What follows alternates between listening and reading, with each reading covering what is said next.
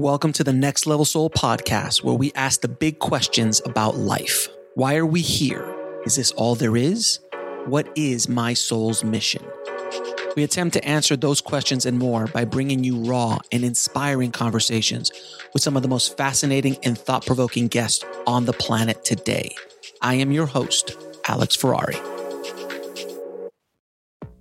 I've always wanted to help the audience take their soul to the next level. So I've partnered with Mindvalley and other amazing free courses on spirituality, mind, body, soul, longevity, wealth, and so much more. All you need to do is go to nextlevelsoul.com forward slash free. Disclaimer the views and opinions expressed in this podcast are those of the guest and do not necessarily reflect the views or positions of this show, its host, or any of the companies they represent. Now, today on the show, we have near death experiencer Karen Thomas. And Karen's story is fairly unique because her near death experience is a verifiable one, which means that a third party was later able to verify what she saw take place while she was out of her body. Now, her story of her dying on the operating table is remarkable. And what she saw on the other side might give you a little bit of goosebumps. So let's dive in. I'd like to welcome to the show Karen Thomas. How you doing, Karen? I'm doing really good. How about you? I'm doing very good, my dear. Thank you so much for coming on the show. I truly appreciate it. Uh, I am excited to hear your unique story, or you know, boring story, however you want to look at it, of things that happened to you along the way in life. so before we get before we get to your NDE, what was your life like prior to your near death experience? Uh, prior to the experience, uh, I was living in upstate New York, small town. Mm-hmm. Um, I had been a physical therapist for a number of years. Um, had two children, um, an older daughter and a younger son. And uh, my husband, who had been in the Navy, um, was contacted by a friend of his who lived in Alaska and had been in the Navy with him. And he said, How would you like to come to Alaska? Move to Alaska, and I'm sure you can find some work here. And your wife's a physical therapist, no problem with her finding any work. And I'd love to, you know, see you again. So anyway, it kind of planted the seed. And uh, also during that time frame, um, I had been kind of spiritually seeking. Um, had been in my husband's family church for a number of years, and just really felt like I wasn't suited there. It, it wasn't fulfilling needs. So I had had, had ended up um, being talked to by other friends who were in Bible studies and things, and they said, "Oh, well, you know, it, it's all about being born again, you know, mm. and it's all about having a, um, you know, a baptism of the Holy Spirit." And we've experienced this, and you can too. And you know, so I had really gotten into reading the Bible a lot and trying to figure out what I was missing, and you know, hoping that if we did this move that we'd be able to find a church there where it would meet these needs i guess that i felt like i had mm-hmm. so that was kind of what led up to it we went up and did interviews and both of us got offered jobs and i was offered a job at the main trauma center um, in anchorage alaska um, in the acute physical therapy department and my husband was a machinist and he got work uh, for Westinghouse and working on Prudhoe oil field repair, machinery repair stuff. So that was kind of the background. So we sold our home, packed everything up, um, drove all the way across Canada with two small kids and a pickup truck and dragging a little little car behind us and um, made our way up to Alaska and and started a new life there. That's very so. that's very interesting. So with when you were looking for more spirituality in your life and you found what was the religion if you want me asking? Um, it was Christianity. Um, my husband's church had always been, um, uh, he had grown up in the Episcopal church. And his dad was an organist. His mom was in altar guild, and mm-hmm. um, I had had experience with just like Methodist church and a Reformed church, but you know, really quite different. Um, but still, you know, I just was kind of at sea, you know, feeling like I wasn't quite where I needed to be or ought to be, you know. Mm-hmm. Even with even once you found this new church and this new this new kind of like the new religion or church that you were looking for, you were still kind of like kind of searching still? Yeah, definitely searching. And when we actually arrived in Alaska and and got our home there, um, we did find an Episcopal church, and it also happened to be uh, what they called a charismatic church mm-hmm. at that time. And so it kind of, I thought, was along the lines of what what I needed, you know. And I, I felt like I needed this. I think because I had always just kind of felt not quite worthy enough, you know. Mm-hmm. And so I thought, um, gee, if I can figure out how to have this baptism of the Holy Spirit and you know have my my kids and my husband all of us in that then that that'll make that'll make a difference. Then i'll then i'll be worthy enough. Got it. Got, yeah that whole worthiness thing is a it's a chip that we a lot of us carry. Yeah and and i especially did because um i had when i was way back when i was seven years old i had been with my father and my mother, and we were out in a boat on the river. And my father had a massive heart attack and died in front of me. Oh, wow. And I, at the time, had, as a little kid, had prayed like crazy, you know, that he live. And and he didn't. And so from that point on, I just kind of always felt like, hmm, I guess I'm not good enough. oh, I'm so sorry. I'm so sorry to hear that. That must have been that trauma must have been something that you carried with you up until this day, obviously. I think maybe you've let go of it a little bit more after your experience, but oh, um, yeah. um, but you Big stuff difference. that that sticks with you though. It sticks with you. Yeah. Yeah. Without That's question. The thing that does. And was very much sticking with me at that time.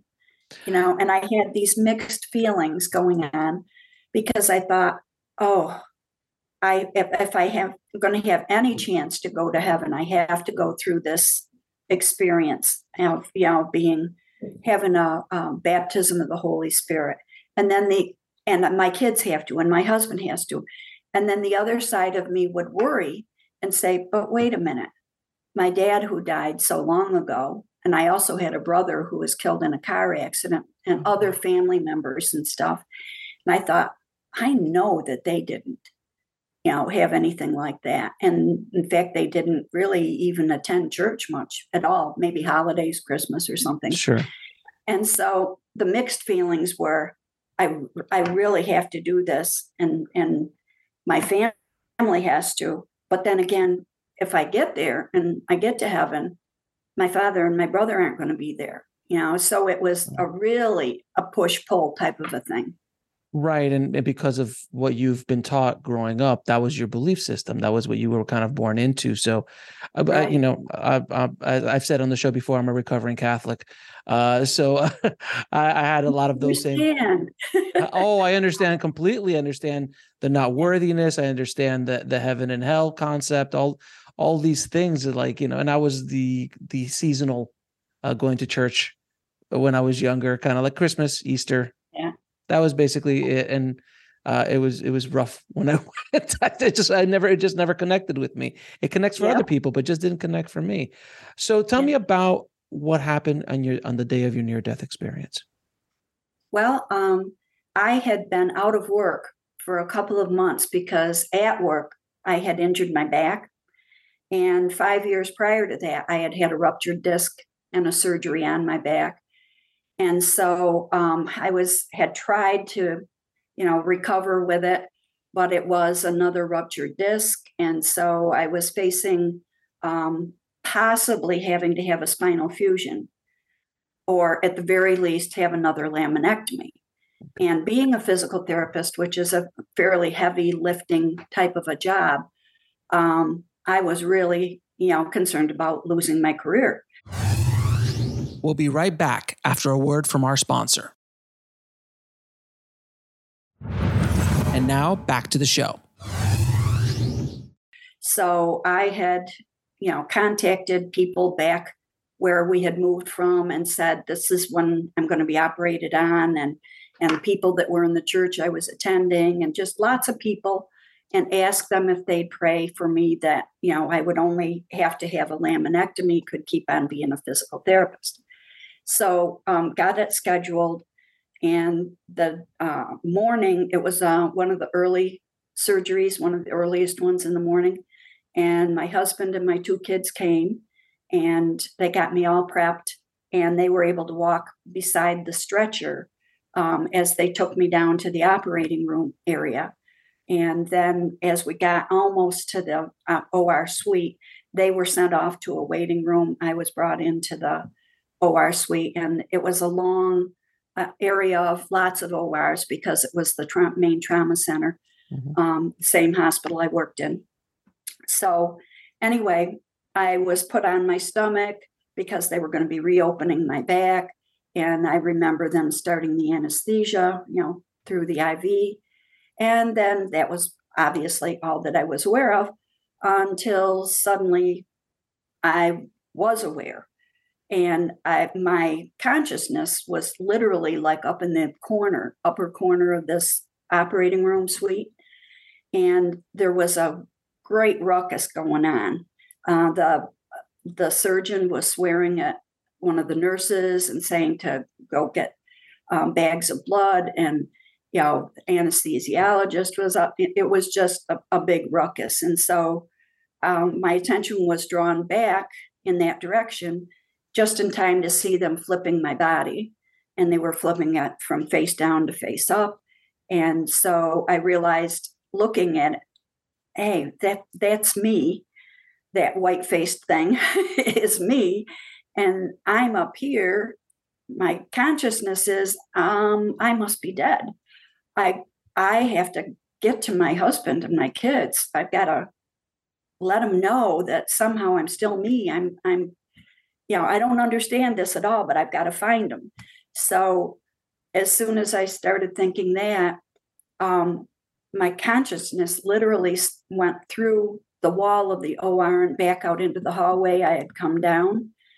And then I just went down this hallway, um, past the other OR rooms, and there was a double set of doors and went right through those. And then I was back out into the hallway area near where my husband and kids had been sent the other way to a waiting room.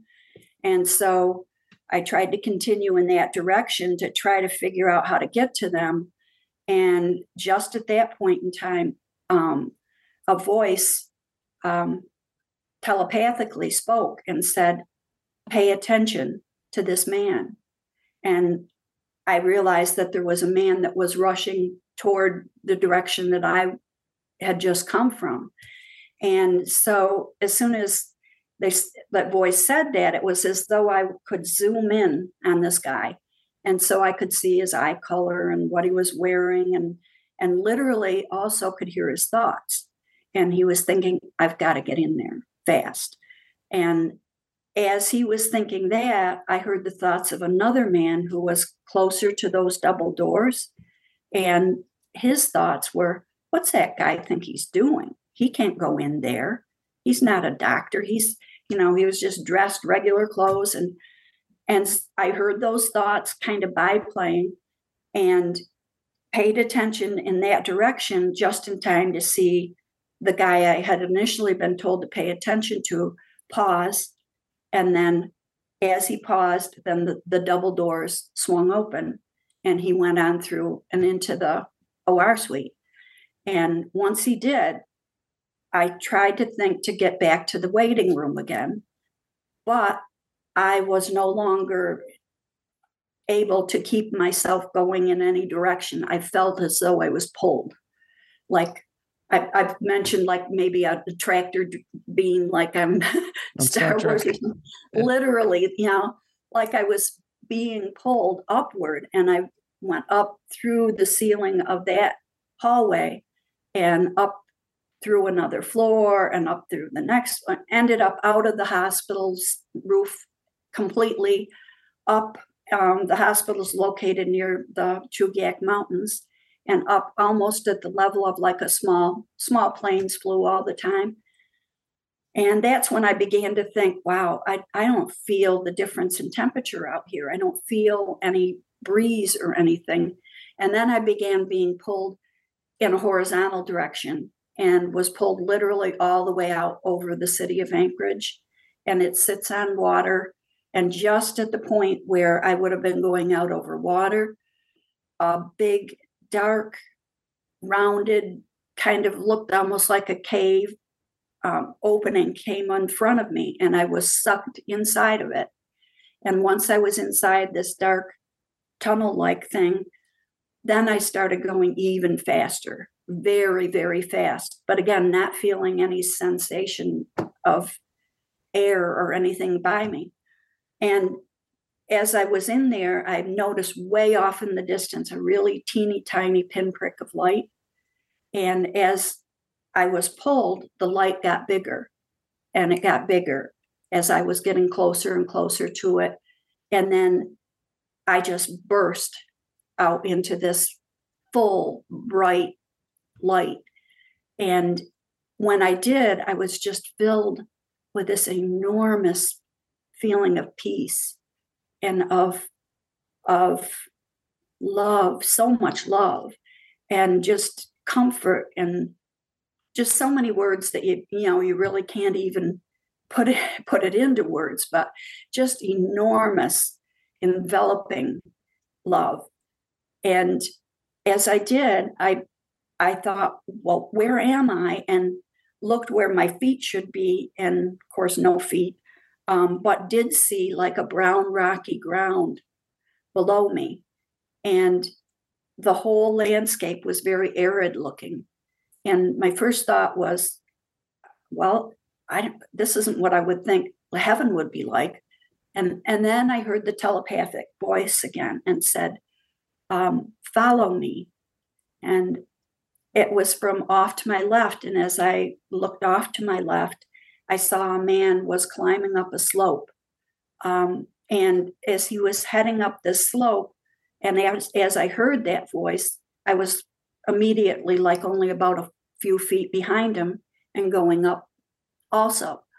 And so I'm looking at the back of this guy, which was all I could see. And uh, his hair was almost black and pulled back and was tied with a piece of leather.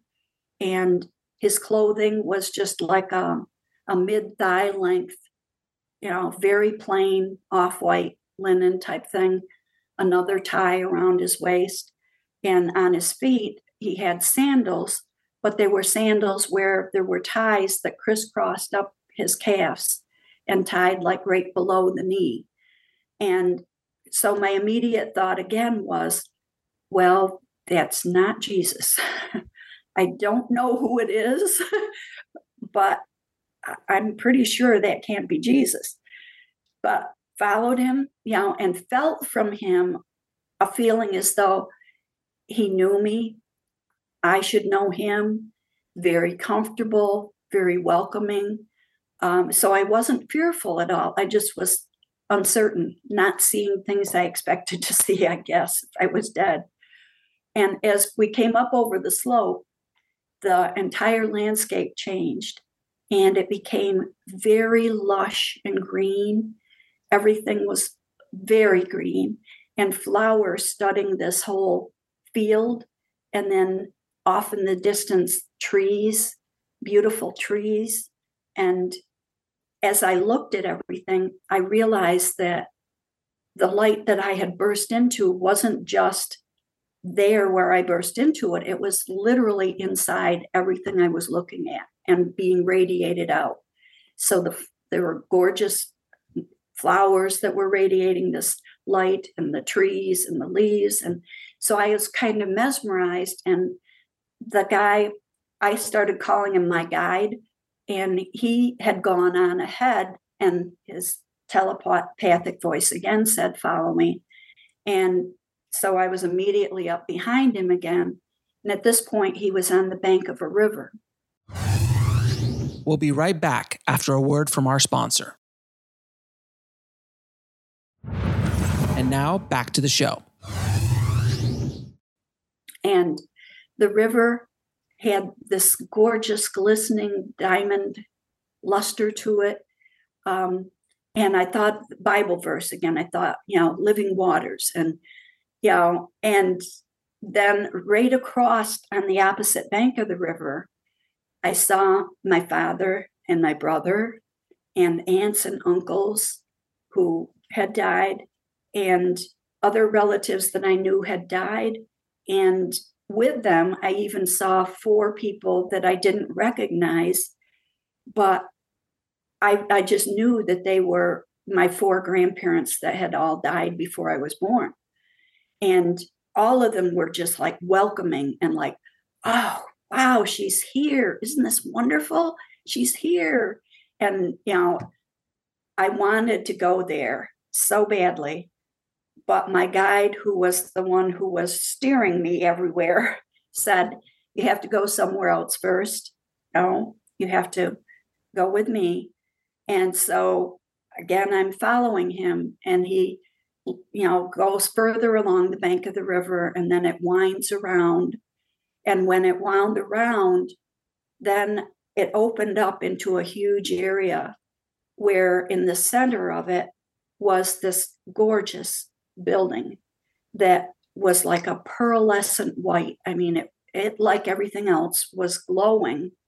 Um, and then I began to see other other individuals, people. I call them spiritual people, um, and they were there um, outside this building, um, coming down the stairs of it, and it had huge stairs leading all the way up and it reminded me of Roman or Greek because there were huge white columns in front too, and big, enormous door.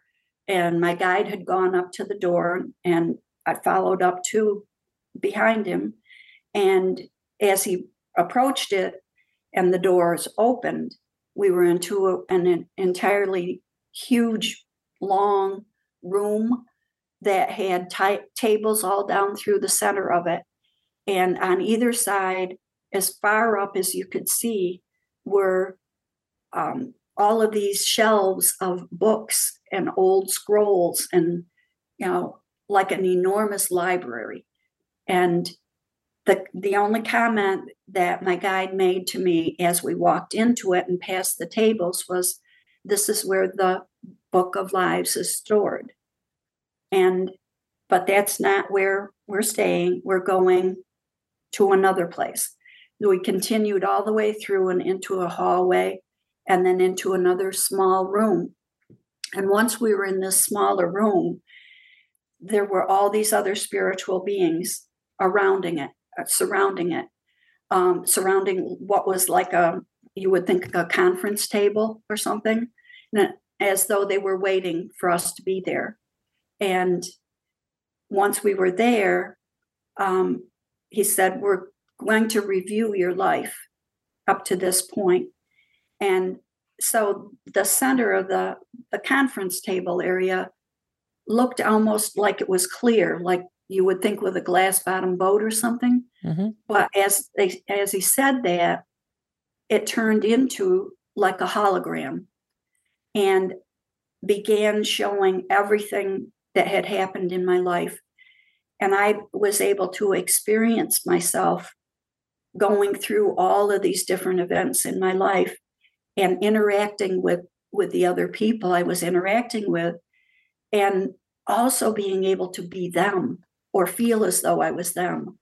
And the main things I was being shown were things where either I had hurt someone by my actions or words, or had helped someone. You know, both things, both types of events were shown to me. And I was able to really feel the pain that someone else had experienced or the good that they carried away from our interaction and rippled out toward all of the people that they then interacted with. So that was such such an impactful feeling. Um, very emotional, and of course, I saw all these places where I thought I I could have done better than that. I shouldn't have done this, but everyone that were in the group around me and my guide were all just simply saying they were sending out more and more love and saying no no you're you're learning. It was it's all part of building and growing and understanding others. And um so it, it took away that kind of feeling of you know of guilt and because they were radiating none of that at all and I got the feeling that this group of people, I should know them. Um, in fact, I felt as though they had helped me plan my life before I ever lived it. Um, and that they were there to kind of help evaluate along with me. Um, so then I would they let me know that I could stay if I wanted, or I could return to my life. But if they said if you return to your life, we want to show you some things that will happen upon going back to your life. Um, some of them for sure will happen. Other things may, but if other people's free will allows them to change the course of things, then they won't happen exactly the way we're showing you because everyone has free will. So I saw these things. And then there's something else I know happened, but I don't remember it's it's been blocked from my memory because i'm the next thing i'm aware of i was no longer in that room with all of them i was in a totally different smaller yacht room with just my guide and he said before you decide whether you're going back to your life or staying here I want to show you some things and first he showed me off to my right side um, he said, I want you to see the prayers of all the people that you asked to pray for you. And how he showed them to me, they looked like musical notes on a score. And I wasn't hearing the sound of the prayers or hearing anything. I was just seeing each musical note hooking one to another, another to another, and reaching upward. And he said, every prayer has its own unique vibration. And I thought, I'm not hearing anything, but I, that was the description I was given. And then, as they were coming closer, he said, I also want to show you this. And off to my left, it was as though I was looking through the ceiling of the waiting room that my husband and the kids were in. And the doctor who had operated on me was in the doorway of the waiting room. My husband was standing near him and talking to him, and the kids were on like a little couch behind. And as I was seeing this happening, um, I was able to hear my daughter praying that I would live because when she saw the doctor, she had thought that, and it had been a long time that they had been there waiting longer than they were told they would. Um, that he had come, you know, be, because I hadn't made it through the surgery. Um, so when I when that prayer, her prayer, was added to the other prayers, that's when I suddenly felt all of my emotions rush back into me of being human, being Karen, being mom and wife, and all of that. And I said, Oh, I have to go back.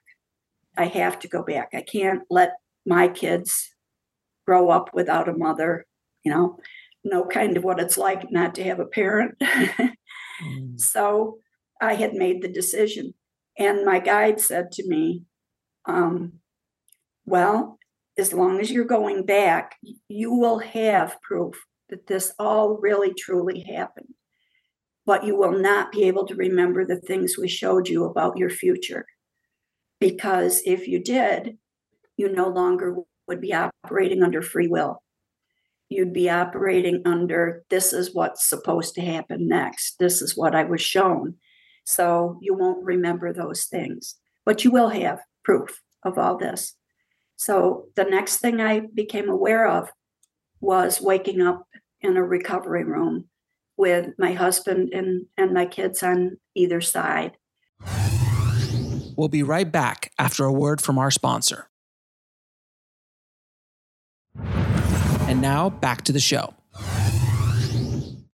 And instantly I was filled with this huge peace and love that I had felt the whole time I had been experiencing this, and instant memory of everything that had happened. And at the same time, um, my bodily consciousness was trying to make sense of what had happened to me. And I was, I knew I was in a hospital, but as I was coming out of anesthesia, I could not even remember why I had been in the hospital. And because my stomach was had been filled with blood and everything and was very bloated, I thought I looked down and I thought that and I said, Did I just have a baby? I mean, I mean, I just that's how muddled my brain operating consciousness was. But at the same time, I totally knew I had had this experience.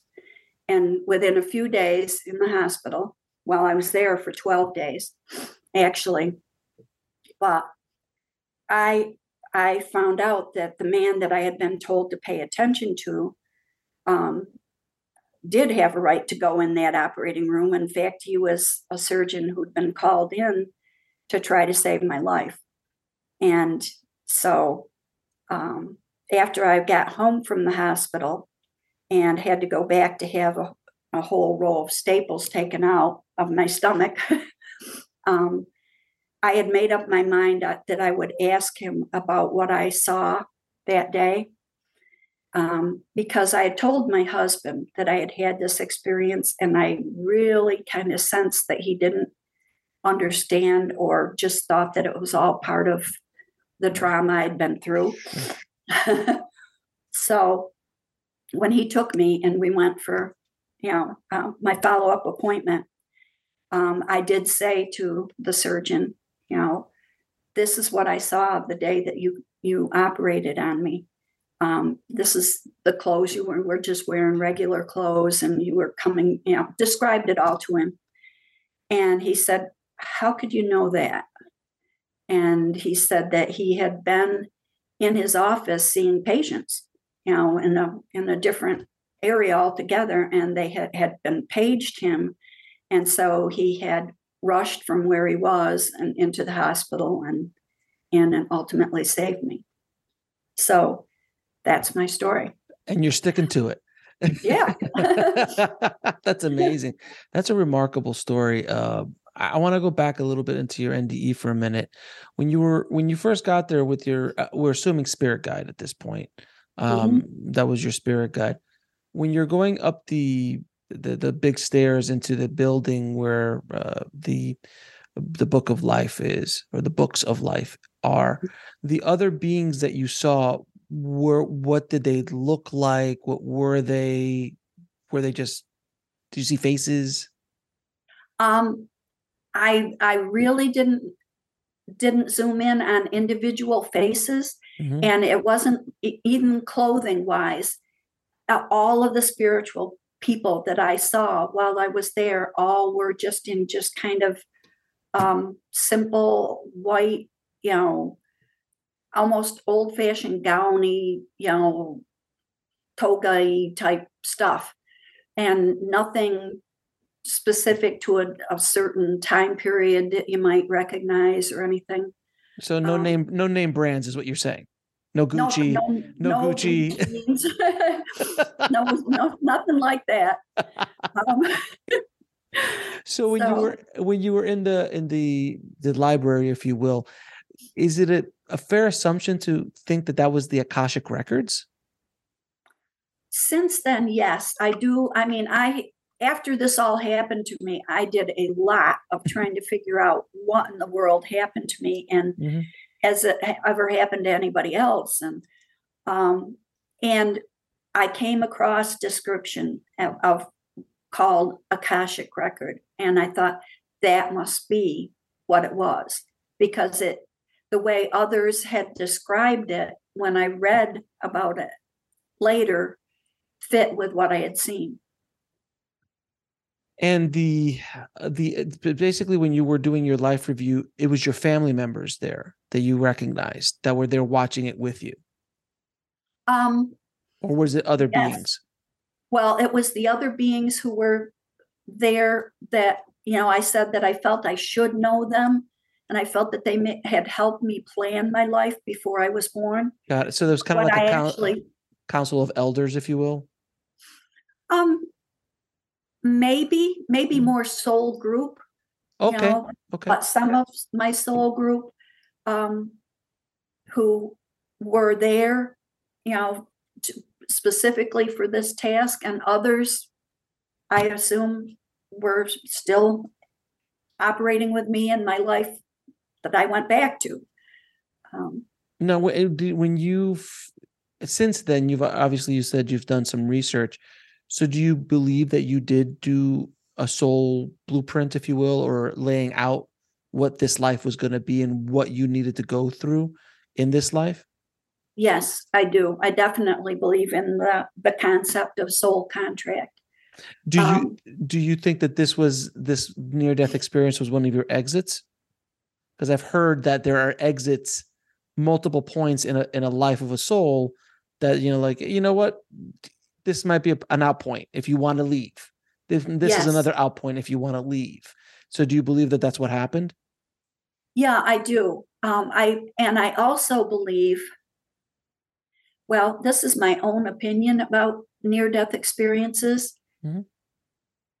i believe that near death experiences happen to you when you're getting off track mm-hmm. on what your your contract for your life had been and when you're getting be- believing things that are going to take you away from the growth that you had planned to experience in your life.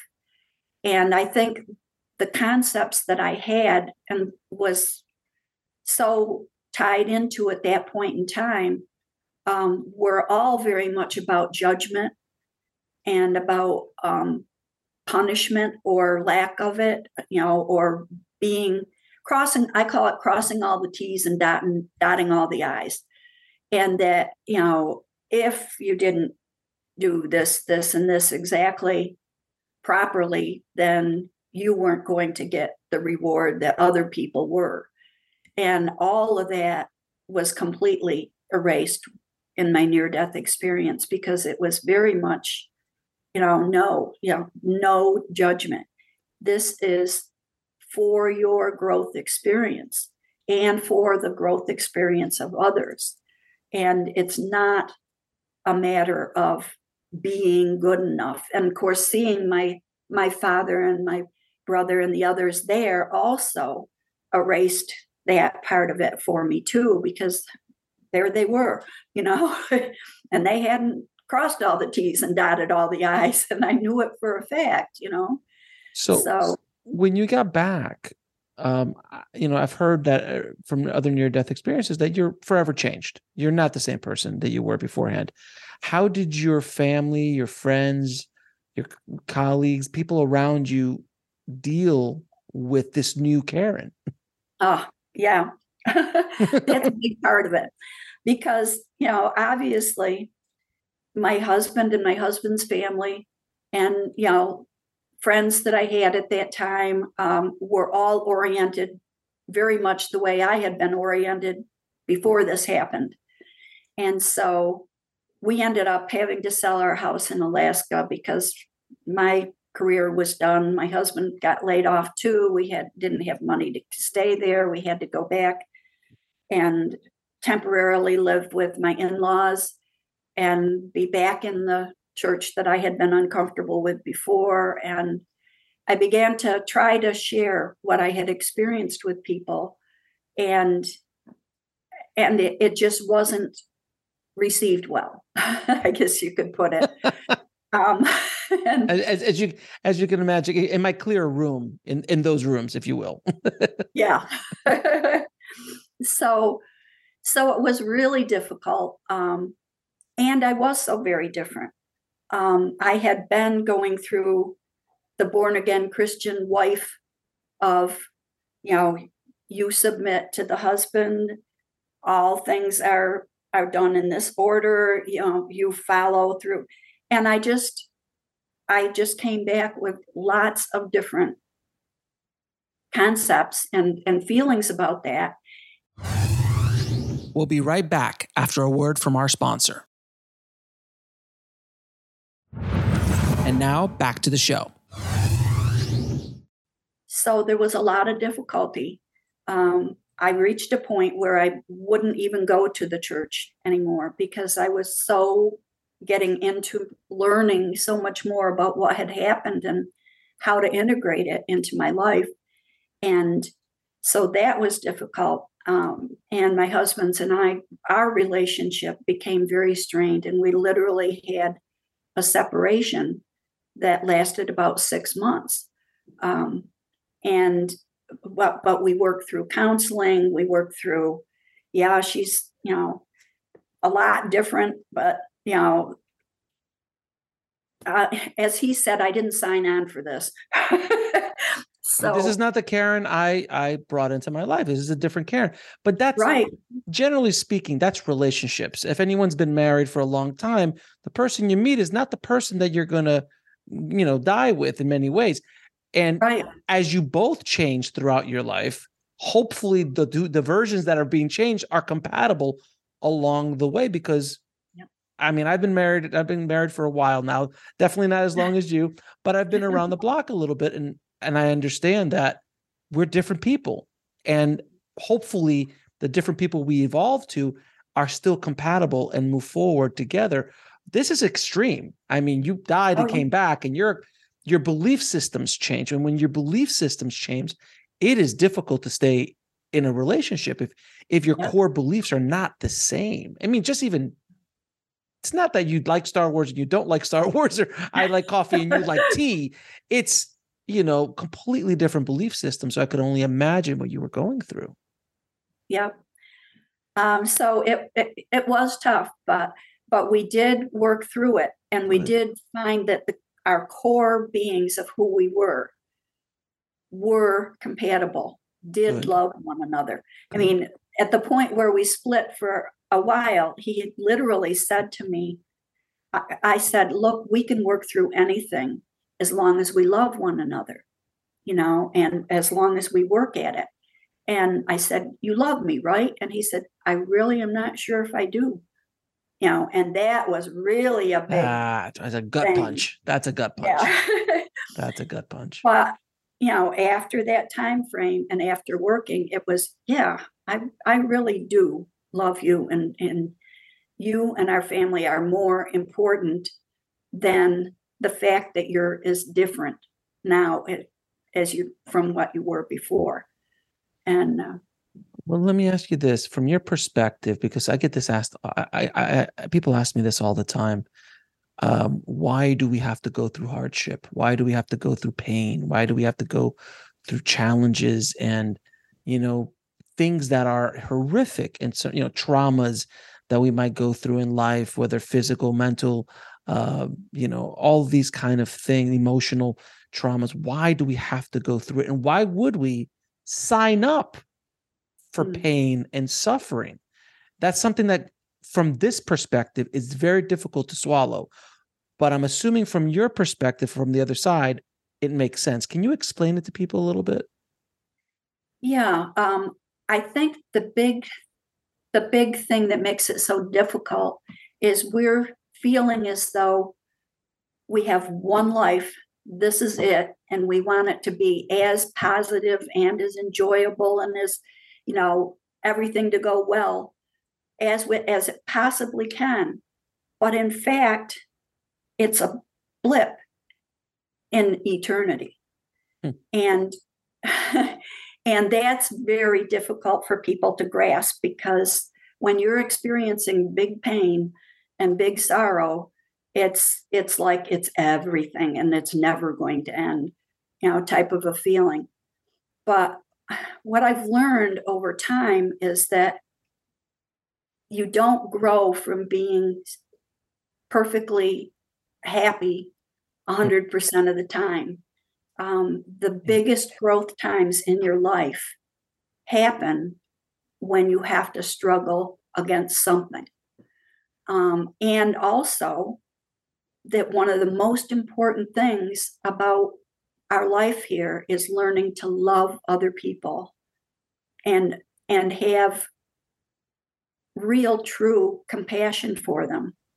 And when you haven't experienced anything but a hunky dory smooth ride it's very difficult to feel compassion for someone else who is having a hard time much less being able to be there for them help them and get them through and grow yourself in the process. I agree with you 110%. I don't know. I am who I am today because of my struggles. Yeah. yeah. And I'm assuming you are the person you are today because of what you've gone through. So I hope that yeah. gives people some solace, some some some sort of understanding of why we go through what we go through. Now, when you were on the other side, what eh, eh, did it feel different as far as the reality is concerned because this is such a dense you know physical plane from my understanding the other side is not.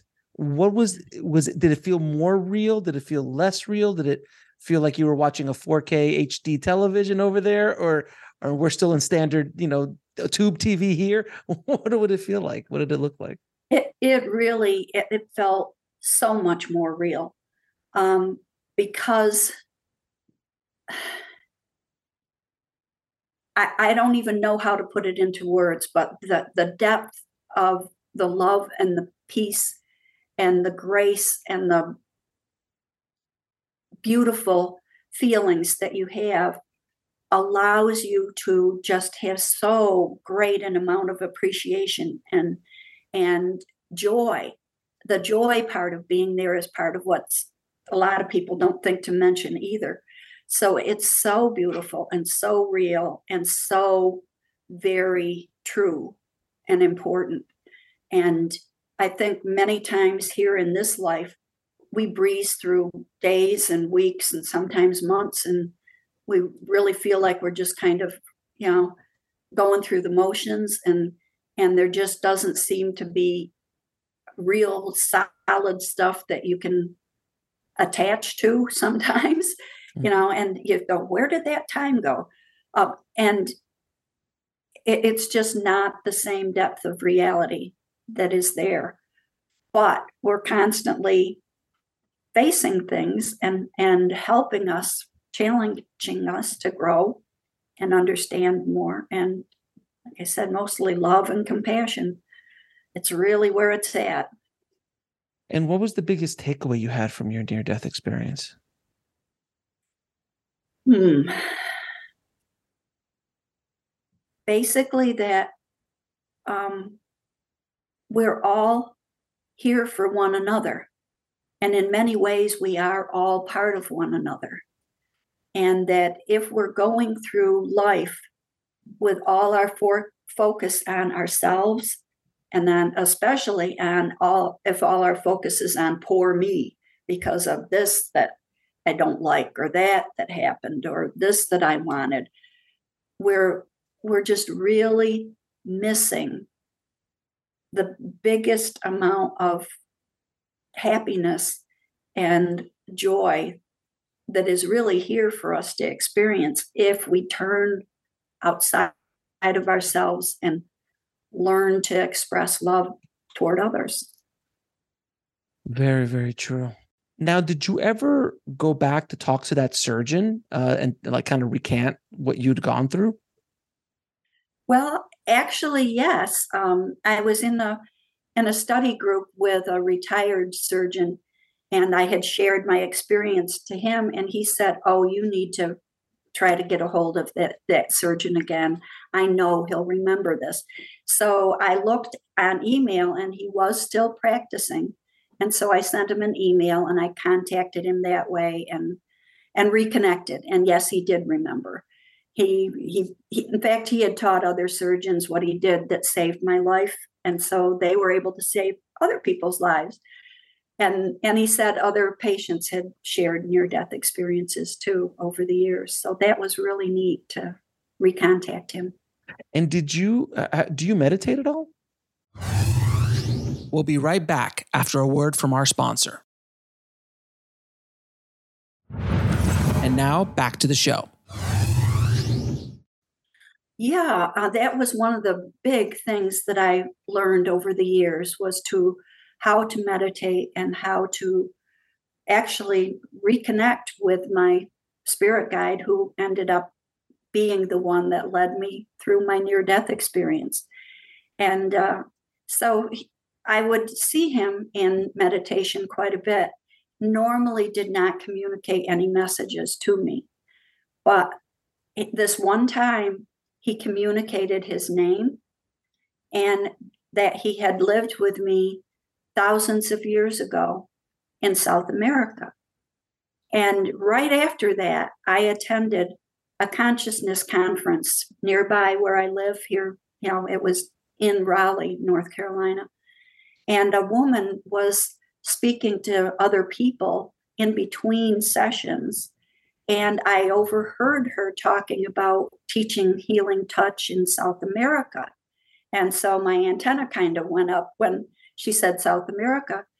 And she described going to this um, ancient site and having a young man who was native to South America who um, had been in the class she was teaching and took her to this site and how just naturally adept he was at healing touch and that she was going to invite him to her holistic center. He'd be there next week.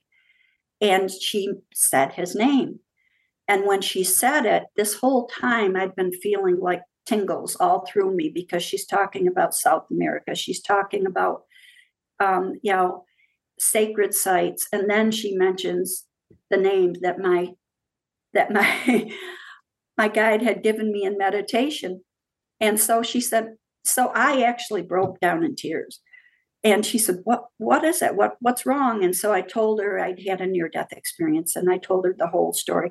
And she said, Well, let me show you a, a, a picture of this young man who's coming. And, you know, and she said, And I can show you the sacred site. She showed me the picture of him, and he looked exactly like my spirit guide, but in modern clothes. And then she showed me the picture of the sacred site they had gone to. And it's called Caral Supe. And it looked exactly like the bright area that I burst into when I came out of the tunnel during my near death experience, down to the dry, arid ground and rocky and slope upward. And and I described it all to her and I said, That looks exactly like it looked. And I said, Only in my experience, when we got up over the slope, it was all lush and green and everything. And she said, That's exactly what it's like. It's right near the ocean. And because it sits down lower, it's drier in there, but then, you know, lush and green otherwise. So, so I got to meet him. And uh, it, it was amazing. It was an amazing experience. And I thought, he's the age he was 30 some years ago that I saw that I had this experience, but here he is now. And it was just it was an amazing, amazing thing. That's an amazing, amazing story. Thank you for sharing that. Uh, now, Karen, I'm going to ask you a few questions I ask all of my guests. What is your definition of living a good life? My definition of living a good life is always looking for the best most enjoyable thing in every day and really absorbing it as much as you can. And also always be looking for how you can make someone else's life and day a little bit better. And it doesn't have to be a major thing, it doesn't need to be some save the world project type of thing. It's who comes in front of you, who you are introduced to and exposed to, and how you interact with them to show them, you know, the kindness and the love. I mean, it's as simple as giving a dollar to somebody on the street. Yeah. Something is Yeah. something is that a dollar might be irrelevant to you, but it might mean a meal to them. Mhm. Uh, and uh, I, it, it's something that you're absolutely right. You're absolutely right. Um, how do you define God? Love. Love so immense that you can't even begin to describe it. Um, just, I can't think of a better word or a, a, a better description. And, And- what is? Go ahead. Well, I was going to say when I was talking about going through your day and stuff, if, there's one thing I've learned over this length of time since my near death experience, which is a long time, is that people will be brought to you um, through your everyday experiences, and they're there for a reason.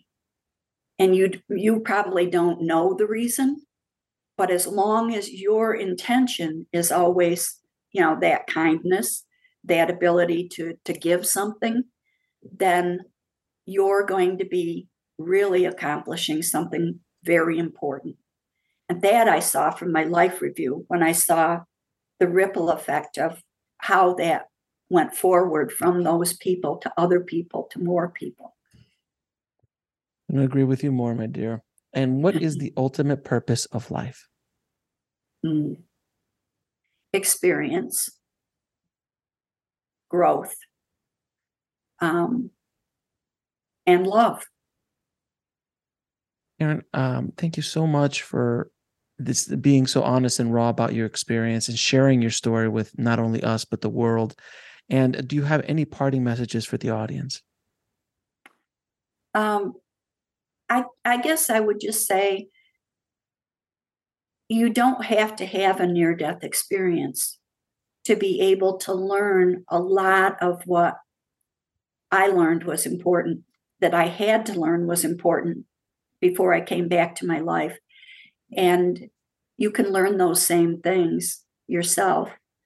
You can study about spirituality. You can you can reach out to to others that can can teach you and you can have the same sort of change in your life in a positive way Karen, thank you again so much. I truly, truly appreciate you. thanks I want to thank Karen so much for coming on the show and sharing her story with all of us. Thank you again so much, Karen. If you want to get links to anything we spoke about in this episode, head over to the show notes at nextlevelsoul.com forward slash 193. And if you've only been listening to this over podcast and you want to watch these amazing conversations, please subscribe to our YouTube channel at nextlevelsoul.com forward slash YouTube. Thank you so much for listening. And remember, trust the journey. It is here to teach you. I'll talk to you soon.